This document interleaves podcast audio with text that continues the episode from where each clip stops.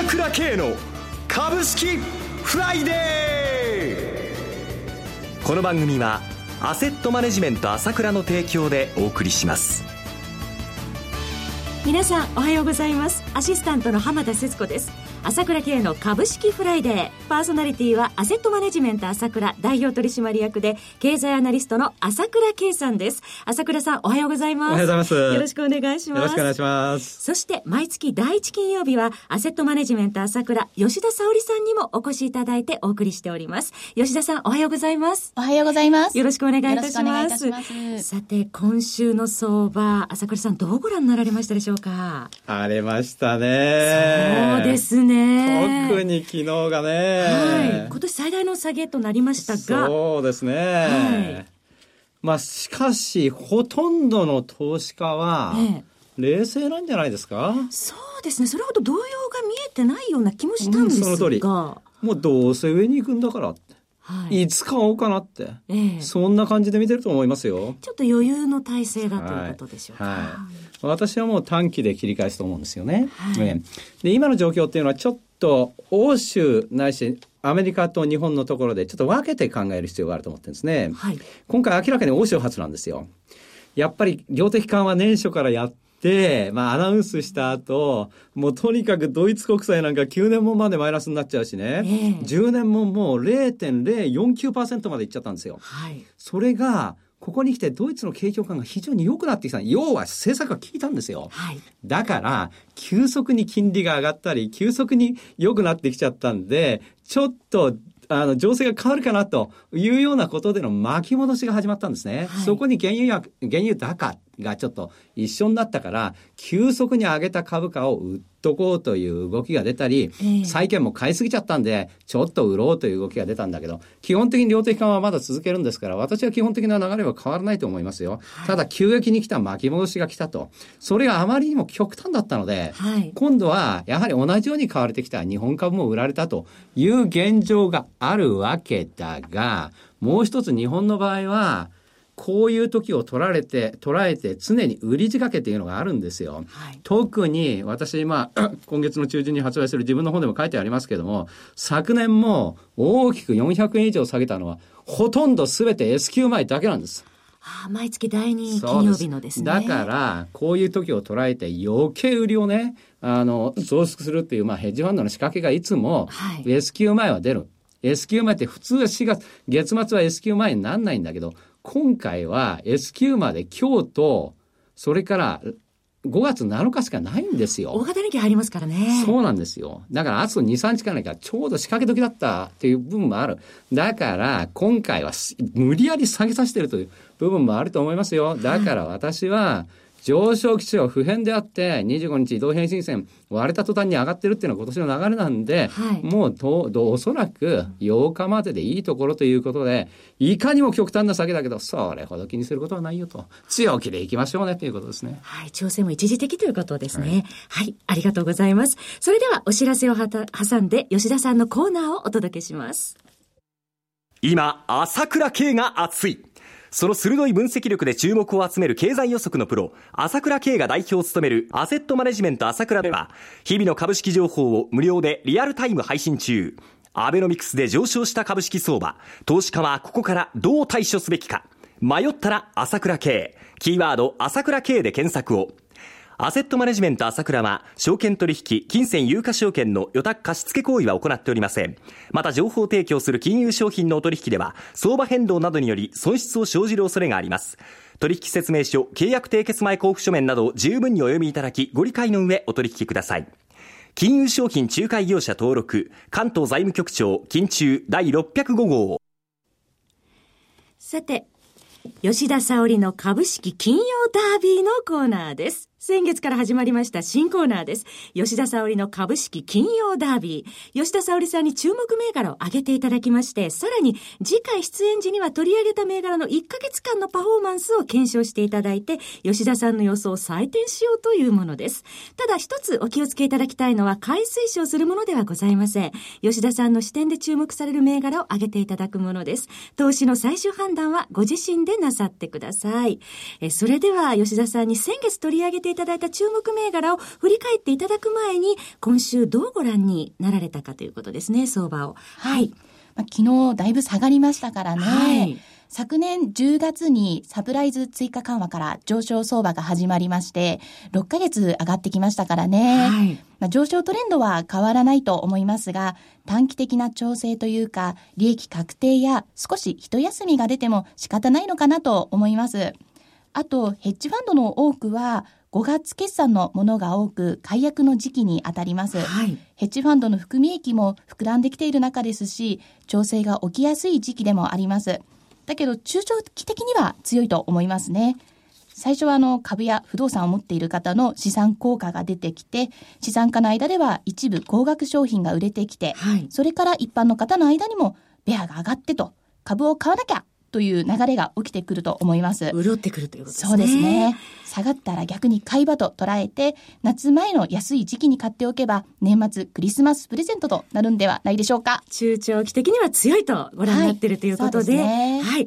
さて、先月取り上げていただいた吉田さんの銘柄、5銘柄あるんですが、はい。かなり、えー、好成績だということで、朝倉さん。すごいじゃないですか。あの、大きな目ポンポン上がったじゃないですか。ちょっと検証していただきましょうか。はい。えー、先月お伝えいただいた銘柄について、吉田さんにここで検証していただく。まずは、3665エニグモですね。そうですね。こちらの直近900円から1100円くらいのボックス券で動いてるんですね。はい。そこは900円割れでついたのかなと思います。今後12億円規模でテレビ CM に費用を投じるので、注目度は上がってくると思うんですよね。小売は足元良くなってきてますし、はい、ネットでプチ贅沢する動きはありますからね。はい、決算や海外展開に関する IR とか、そういう話次第で株価は動くのではと思います。直近の高値1090円を超えてくると、より良い上昇が鮮明になるのでは、なるなるのではと思って注目してます。はい。ちなみに昨日の終値は1014円ということになっていますね。はい。続いては 3046JIN ですね。はい。こちらはあの前回もお伝えしたように店舗の雰囲気と商品を変えてきてます。以前は20代から30代がメインターゲットとなるような安くてデザイン性の高いメガネというイメージでしたが、定番品6割、スポット商品4割に見直ししてきてますね。はい。まあ、業態改善が進んでるんですね。それを捉えて株価も上がってきていますね。まあ、再度、飛躍期と見ていいのかなと思います。先月、そうですね、先月17日、5040円の年初来高値を更新しました。はい。続いては2337いちごホールディングスです。はい。トレンド的にはだいぶ回復してきていると思います。いちごは不動産の中でも強い動きをしていると思いますので、やはりおしめ買いでいいと思います。はい。先月4月27日363円年初来高値を更新しました。続いて8604野村ホールディングスです。はい。昨日出た決算では、おおむね悪くないので、まあ、国内の株高の流れを受ける流れは変わらないと思いますね。はい。先月4月28日年初来高値802円台まで来ていますよね。はい。はい。えー、そして最後は6028テクノプロホールディングスです。はい。景気が良くなるという流れの中で人材関連株上がってきてます。大手ゼネコンも業績がいいですし、人手不足は明らかです。6月決算で配当もいいので、売られづらいのではと思いますね。はい。先月4月9日、上場来高値3670円までつけてきました。ということで、はい、え検証したところ4勝1敗ということで、えあのー、朝倉さん。いや、これすごいと思いますよ。だって、確かに日経平均2万円乗せたけど、今は1%ぐらいしか上がってないんですよ。はい、えー、この間、ほとんどっていうか、2割以上、2割近いものが上がってるわけでしょ？はい。そしかも、その中小型っていうんじゃなくて大物も当ててるわけですよ。はい、相当だと思いますよ、これ。はい。今月も注目銘柄を、うん、えー、ご用意いただきましたので、CM の後、吉田さんにお話しいただきたいと思います。はい。株式投資に答えがある。株高だからといって必ず設けられる保証はない。だからこそ、プロの情報が欲しい。そんな時に、朝倉慶。経済予測のプロ、朝倉慶の情報は、アセットマネジメント朝倉のウェブサイトで、日々無料でリアルタイム配信中。迷ったら朝倉慶。キーワード、朝倉慶で検索を。アセットマネジメント朝倉は、証券取引、金銭有価証券の予託貸付行為は行っておりません。また、情報提供する金融商品のお取引では、相場変動などにより損失を生じる恐れがあります。取引説明書、契約締結前交付書面などを十分にお読みいただき、ご理解の上、お取引ください。金融商品仲介業者登録、関東財務局長、金中第605号。えー、それではここからは今月の注目銘柄を吉田さんにお話しいただきます。お願いいたします。はい。まず一つ目は？はい、一つ目は西武ホールディングスです。証券コード9024です。オリンピックに向けて再開発が行われる地域は注目ですよね。そうですね。はい。グランドプリンスホテル赤坂跡地の開発計画も進んでいますし、はい、またあの品川プリンスホテルのある品川はリニア品川名古屋間工事が2015年内着工との話もあるので、品川の再開発も進む中では、さらなる訪日客取り込みへ、インバウンド関連銘柄として期待は大きいです。はい。また2014年4月上場でしこりが少ないのもいいですよね。そうですね。ちょっと夢がありますよね。先に向かって。そうですね。はい。続いて2銘柄目は？はい。リクルートです。コード番号6098です。こちらも2014年10月に上場しています。